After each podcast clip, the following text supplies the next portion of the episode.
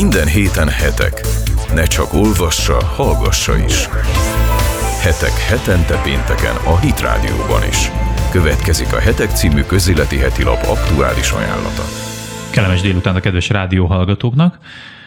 Pénteken megszokhattátok, hogy a friss lapszám megjelenésével itt a rádióban a Hetek magazin keretében beszélgetünk is. Hol a lap témájáról, hol a címlapsztorinkról, hol valami egészen másról. Most itt a stúdióban Morvai Péter kollégámat köszöntöm. Szervusz Márk, és köszöntöm a hallgatókat. És adott azért a téma, hogy tekintve, hogy a címlapunkon is Csernobil van, hogy a sorozat, ami most az há bé ó-n lement, az is egy rendkívüli népszerűségnek örvendett, plusz még a oroszoktól kezdve a angolszász világon mindenki reagált rá. Meg az Instagramon az influencerek. Igen, tehát hogy tulajdonképpen mindenkit megmozgat valahogy pont harminchárom évvel a csernobili esetek, események után. Ez a téma, ezért mi is foglalkoztunk vele, sőt, tulajdonképpen egyfajta trendíti, trendindító is a Hetek ebben a tekintetben, ugyanis egy egészen exkluzív tartalmat sikerült a Hetekben lehozni. Ezt egy kicsit tudnád promózni a hallgatóknak, hogy mi is ez az exkluzív tartalom? Igen, talán az idősebb olvasóinknak, hallgatóinknak azért sokat mond az a név, hogy Lakatos Ernő, aki évtizedeken keresztül a Kádár rendszernek az első számú agit proposa volt, majd úgy mondanánk, hogy, hogy influencere, vagy média gurúja. Rajta keresztül ugye a kommunista pártnak, az em es zé em pének a vezető testületéhez tartozott, Kádár Jánosnak volt a egyik nagyon közeli bizalmas a média tanácsadója, és ebben a minőségében felelt a teljes magyarországi nyomtatott és elektronikus sajtóért, volt korábban egy hosszú időn keresztül az em té i-nek is a vezérigazgatója, és hát történetesen ebben az időpontban, tehát ezerkilencszáznyolcvanhat tavaszán, amikor a csernobili atomkatasztrófa történt, akkor, akkor is ő felügyelte a teljes magyar tömegtájékoztatást. Uh-huh. És hát úgy adódott, hogy a lapunknak az egyik külső munkatársa rendelkezett egy Lakatos Ernő interjúval. Maga a interjú alany tavaly év végén elhújt idős nyolcvannyolc éves korába, de még halála előtt kb. Egy évvel adott egy interjút Joel kollégánknak, egy, aki egy kutatást készített Csernobilnak a magyar vonatkozásairól, a magyar arról, hogy hogyan jelent meg az atomkatasztrófa, vagy hogyan nem jelent meg a magyar tájékoztatásba, mennyit tudhatott róla a korabeli lakosság, vagyis mi, akik akkor, akkor a, ö, ö, ö, érintettek voltunk. És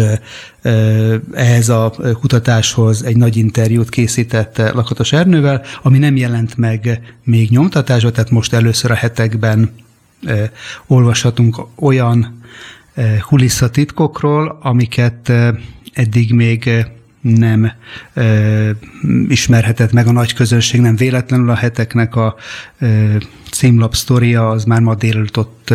volt, a, átvette a há vé gé, átvette a Blick, ö, mert olyan részleteket tartalmazott, például arról, hogy ugye április huszonhatodikán történt a atomerőműben a robbanás, és ezt követően öt nappal később ugye a kommunista világ a nagy ünnepét, a május elsejét ünnepelte, és ekkor már a magyar vezetés számára teljes körben ismert volt, hogy milyen súlyú katasztrófa történt. Ennek ellenére azt a döntést hozták, más szocialista országokkal, kommunista országokkal egyetértésben, hogy ugyanúgy változatlan formában megtartják a május elsejei felvonulást. De azért óvatos duhajok lévén, akik emlékeznek a budapesti május elsejei felvonulásokról, hogy ez a felvonulási téren, a mai Dózsa György úton zajlott, és ott volt egy nagy tribün, ahol a integető államvezetők és pártvezetők felsorakoztak. E, nyilván nekik is ki kellett menni a szabadba, tehát nem e, e, vehettek volna részt távolról, de azért, hogy, hogy biztosra menjenek, egy, a, a néphadseregnek egy különleges sugárvédelmi egységét oda rendelték a tribün mellé vagy mögé, akik műszereikkel folyamatosan mérték a sugárzásnak a szintjét, Kádár elvtárs és vezetőtársai körül. Szerencsére ezen a napon nem Magyarországot vette célba az a rádióaktív felhő, ami aztán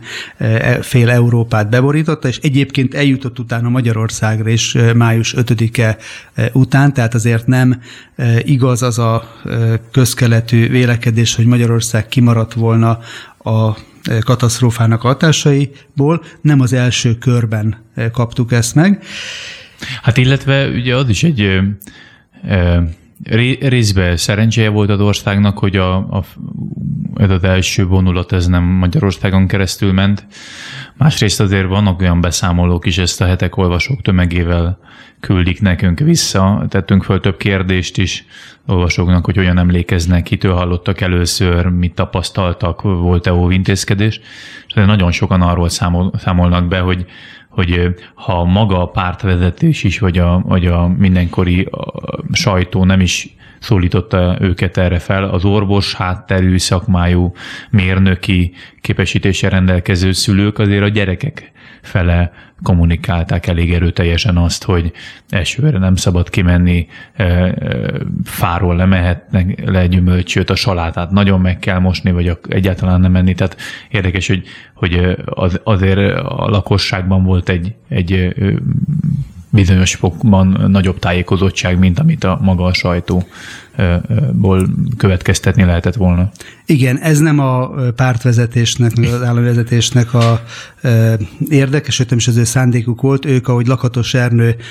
mondja a lapunk munkatársának, mindent tudtak, de semmit nem mondtak, vagy mondhattak el a lakosságnak. Ő ugye azért megosztja a felelősséget azzal, hogy hát miután a Szovjetunió, a szovjetvezetés, Mihail Gorbacsov, a perestrojkának egyébként a nagy legendás atya, aki, aki látta a sorozatot, onnan is tudhatja, és ez felel meg a történelmi tényeknek is, ezerkilencszáznyolcvanhatban ugyanolyan cenzúrával és ugyanolyan kommunista logikával reagált erre a katasztrófára, mint bármelyik elődje Sztálintól kezdve, tehát azzal, hogy a Szovjetunióban ilyen nem történt meg, és ha mégis megtörténik ilyen, akkor arról pedig a világnak nem szabad tudomást szereznie. Ugye itt a baleset jellegénél fogva ezt nem lehetett mégse titokban tartani, harminchat óra leforgása alatt a sugárzás emelkedését érzékelték először a skandináv országokba, és akkor ott ezt nyilvánosságra is hozták, és onnan órák alatt elterjedt az egész nyugati világban, és innen visszajutott Magyarországra is. Ugye egy nagyon érdekes adalék szintén a hetek ásta elő azokat a titkos, bizalmas közvéleménykutatási anyagokat, jegyzőkönyveket, amelyeket májusban párt megrendelésre készítettek a lakosság körül, és ebből kiderült, hogy a felsőfokú végzettséggel rendelkezők negyvenhét százaléka külföldi rádióadásból értesült a katasztrófára, ugye negyvenhét százalék be is vallotta, Vallotta hogy onnan, a, tehát a, a, nagy valószínűség ennél, ennél többen, és, és a lakosságnak az abszolút többsége úgy vélte, hogy elégtelen volt a hivatalos magyar tájékoztatás, tehát egy olyan bizalomvesztés jelentkezett a, a kommunista tájékoztatás, politika, és hát ennek következtében maga a pártállam felé nyolcvanhatban, ami azért nagyon jelentős mértékben hozzájárult a két-három évvel későbbi rendszerváltáshoz. Hát, hát tudod képzelni, hogy ez nem csak a Szovjetunió egészének a további megrendülését okozta, hanem a hazai rendszerváltó hangulat és a demokratikus ellenzéknek a, a, a megerősödéséhez, vagy hát aktivizálódásához. Minden, mindenképpen például a, az akkori legjelentősebb szamizdat folyóirat, a Beszélő, nyolcvanhat nyári száma, az szinte teljes egészében Csernobillal foglalkozik. Nagyon részletes tanulmányban dolgozzák föl az eseményt is, meg az eseménnyel kapcsolatos tájékoztatási katasztrófát is. Tehát azt lehet mondani, hogy ennek, a, ennek az ügynek kimutatható közvetlen hatása volt a, a pártállam megrendülésében, és abban, hogy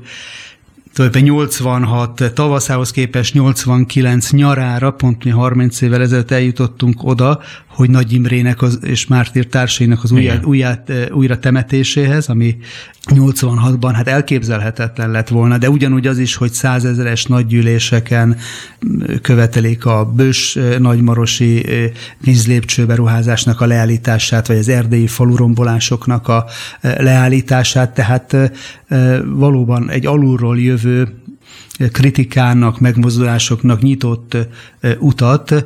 a, az atomkatasztrófa, meg, meg az azzal kapcsolatos bizalomvesztés. A hetekben feltettünk egy olyan kérdést is az olvasóknak, ami arra vonatkozott, hogy ők lehetségesnek tartják-e, hogy a csernobili atomkatasztrófához hasonló incidens, baleset, mulasztás történhet-e a jövőbe. A többség, talán a kétharmad a válaszadóknak, vagy ötven-hatvan százalék körött a válaszadóknak azt mondja, hogy el tudja képzelni, hogy hasonló kataklizma történhet, és ezzel párhuzamosan venném fel a kérdést, vetném fel a kérdést, hogy, hogy ugye sokan emlegették azt, hogy akkor a Paksal, vagy a Paksi atomerőművel mi van. Te mit gondolsz, hogy mi, miért nem lehet egy platformon említeni a Paksi atomerőműt, vagy akár az atomenergiát ezzel a csernobili balesettel? Hát erre szóval ez a tízezer dolláros kérdés. Ugye egyrészt, egyrészt az atomenergia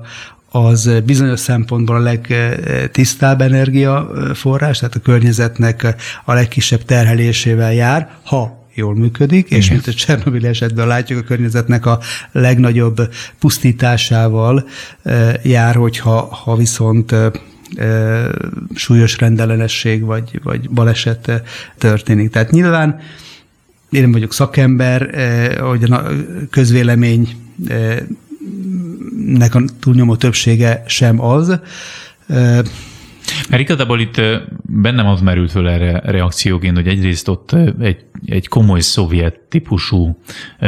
tehát a rendszernek a működéséből adódó hiba volt abban a reaktor típusban, amit, amit az olcsóság, a, a felületesség, a felszínesség miatt alakult ki a csernobili helyzet. Hogyha próbálunk nézni más, másfajta atomkatasztrófát, akkor például a Fukushimát említhetnénk Japánban, ott viszont egy természeti katasztrófa idézte elő azt a balesetet, tehát konkrétan az atomerőművek több ezer szám, vagy tízezer szám működik az egész világban, termelik tízezer szám viszonylag a legolcsóbb áramot,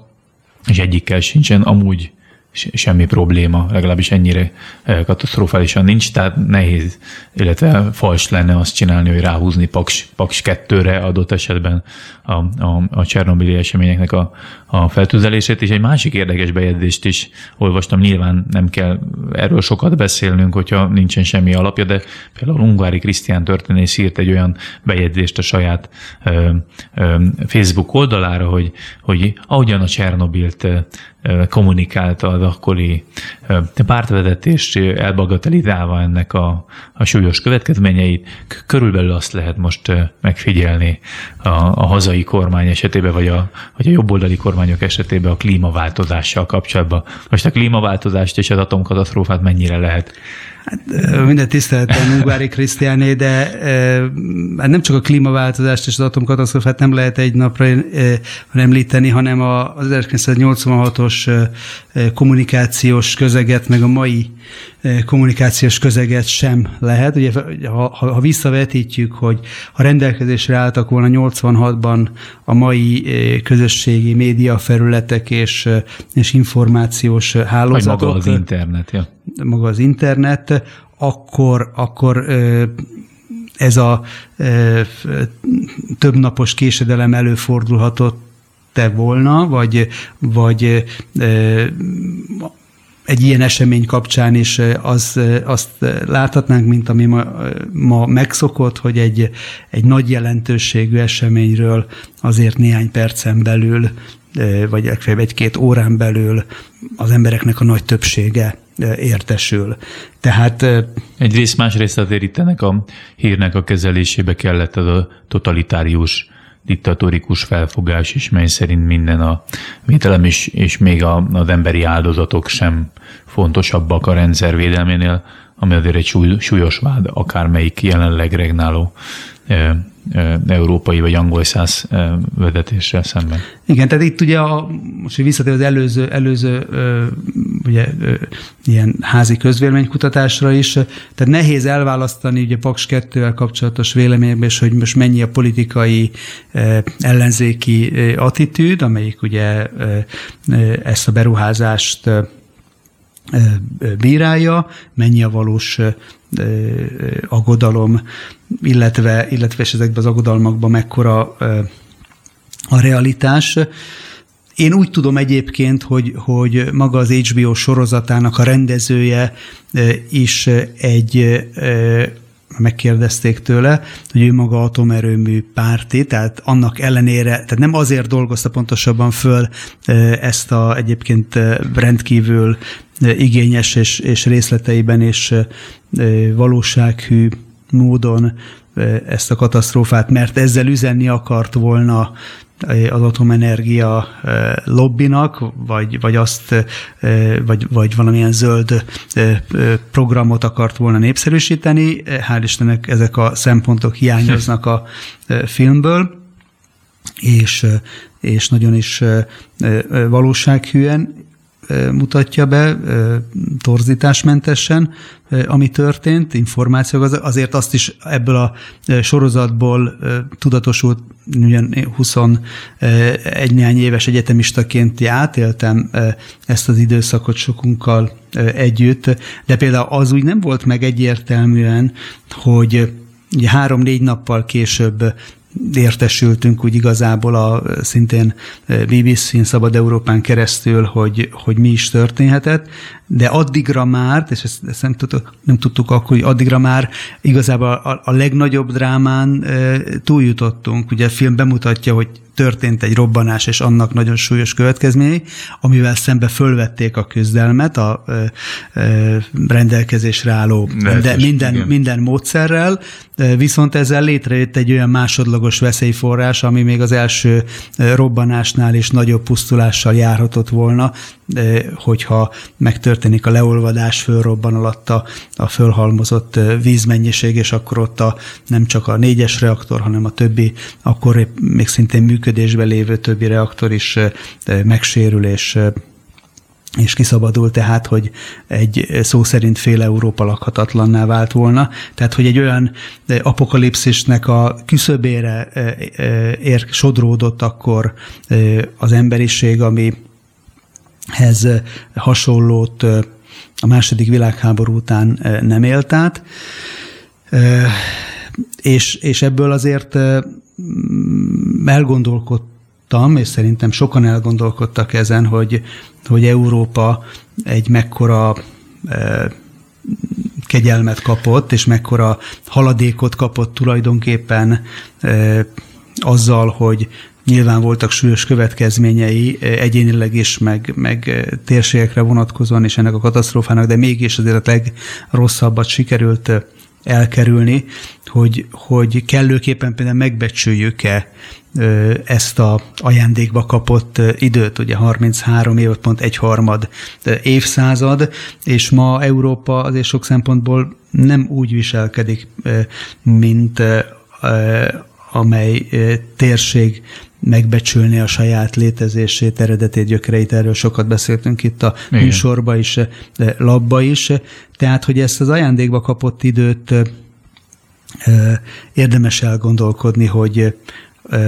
akár egyénileg is, vagy, vagy, vagy mint nemzet, vagy mint európai közösség, hogyan, hogyan használjuk föl. Én emlékszem arra, hogy ugye ez nyolcvanhatban, tehát nyolcvanhétben járt itt Budaörsön Derek Prince, nem először és akkor nem utoljára, de nyolcvanhét őszén, amikor itt volt, akkor ő, ő beszélt, a, a, tanított az utol, Máté evangélium huszonnegyedik fejezet alapján az utolsó időknek a jeleiről, és, és